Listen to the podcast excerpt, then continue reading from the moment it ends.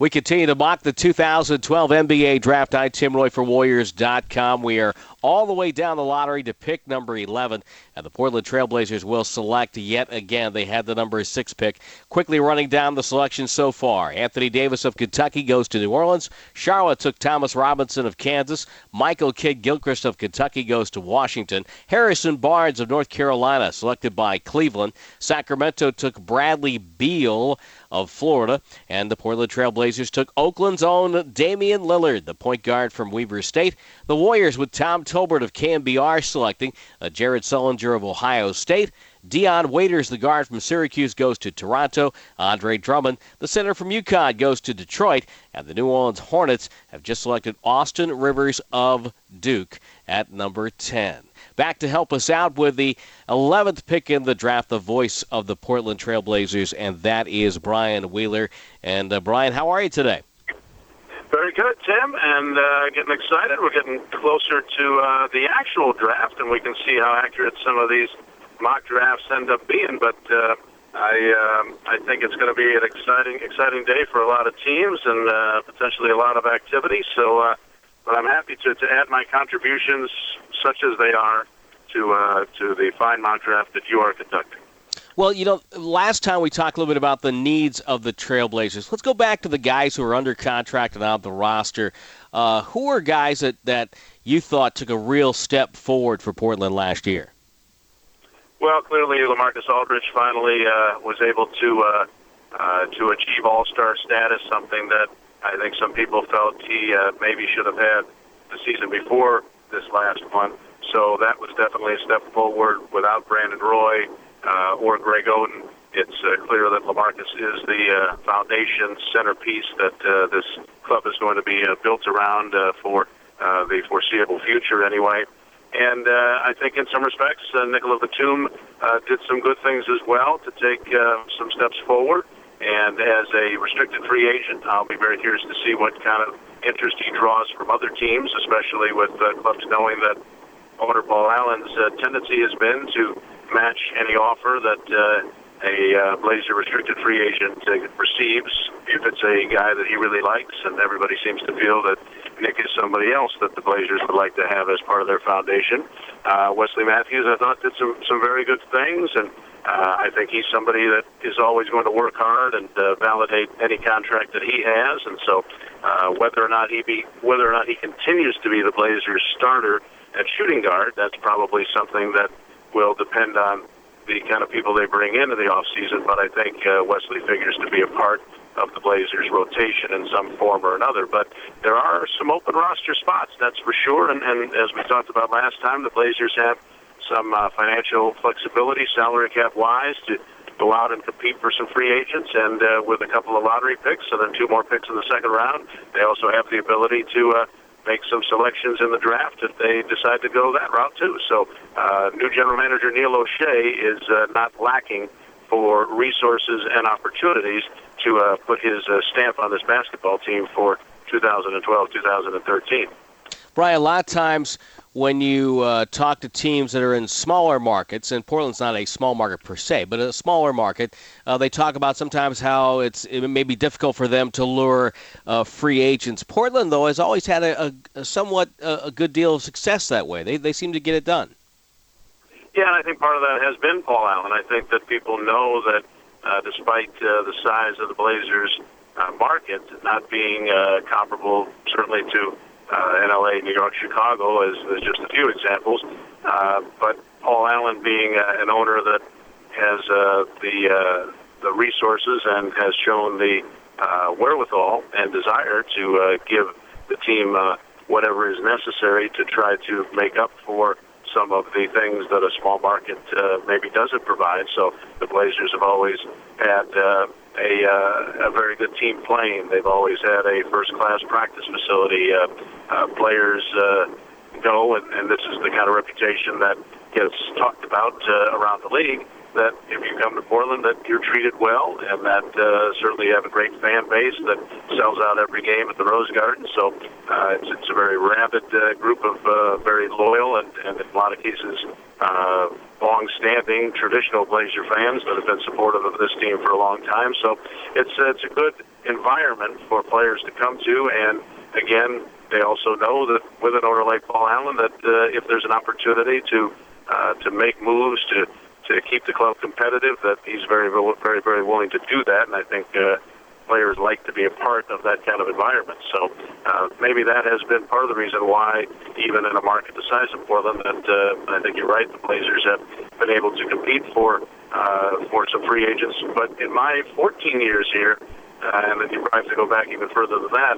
I'm not sure that they've had as much salary cap flexibility as they're going to have in this particular offseason. So uh, this is uh, going to be uh, probably even a greater opportunity to test uh, the theory that despite the size of the market, that the Blazers can compete uh, for bigger name free agents. And if they do decide to use their cap money this offseason, I think they're going to have the opportunity to bring in certainly one high-level free agent if they can attract that interest, and maybe two uh, ones that are maybe more of a median salary. But uh, they've never been in that position before, so this is somewhat new to them. And again, gives Blazer fans hope that they can make uh, the changes in a positive way to have this team back at the playoffs and maybe looking at even some greater things moving forward uh, as soon as next season.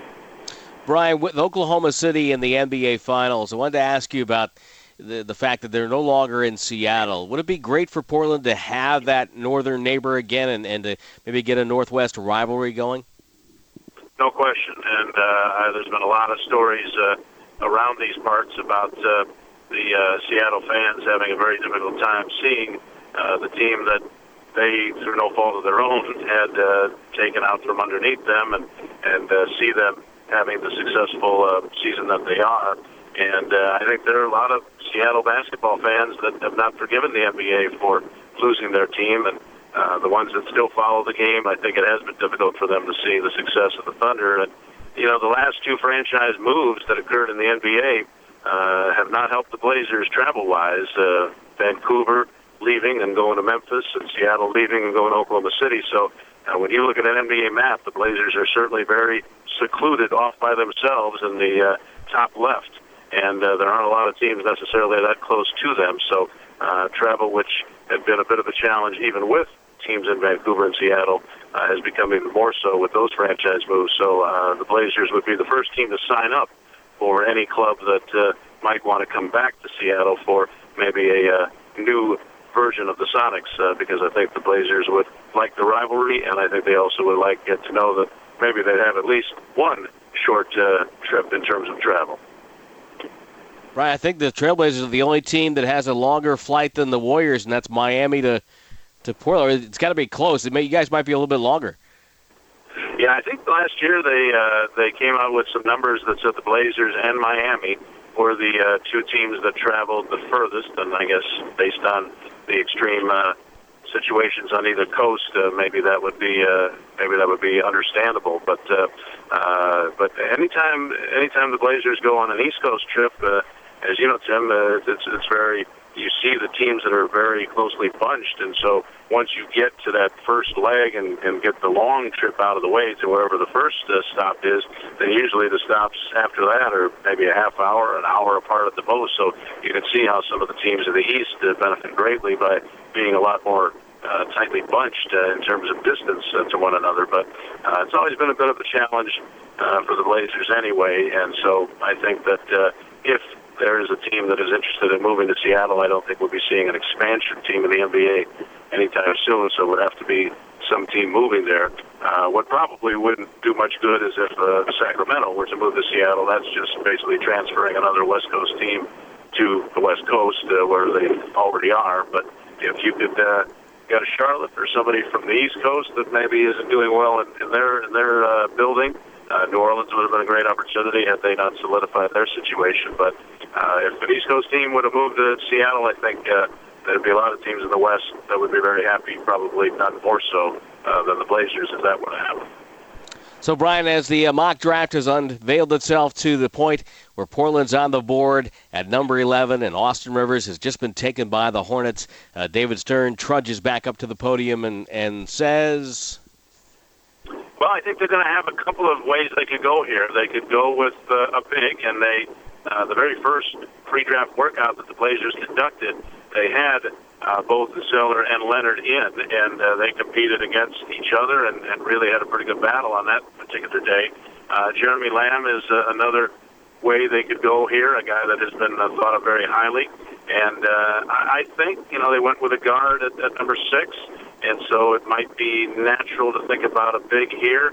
But uh, I'm going to take take a chance and say that the Blazers will go for some more help in the backcourt because they do need some scoring and they do need some people to open up uh, the inside as much as possible for LaMarcus Aldridge. So I'm going to say that with uh, the 11th pick, the Blazers will take Jeremy Lamb, the uh, shooting guard out of Connecticut. I think they uh, they like not only his scoring ability, but also uh, being measured at the combine with a wingspan of 6'11 and a 38 inch vertical. Uh, very good athlete, and a guy that I think uh, the Blazers feel could probably help them at the defensive end of the floor. He's going to have to put on a little weight, 6'5 and 179 pounds, but that's where you depend on your strength and conditioning uh, coach Bobby Petita to do that. But I think in terms of scoring and shooting ability, and a guy that uh, played in a big conference, I think the Blazers would get all of those good attributes by uh, taking Jeremy Lamb. So I'll make uh, him the 11th pick of the first round of our mock draft. And I've seen him go as high as seven, Brian. And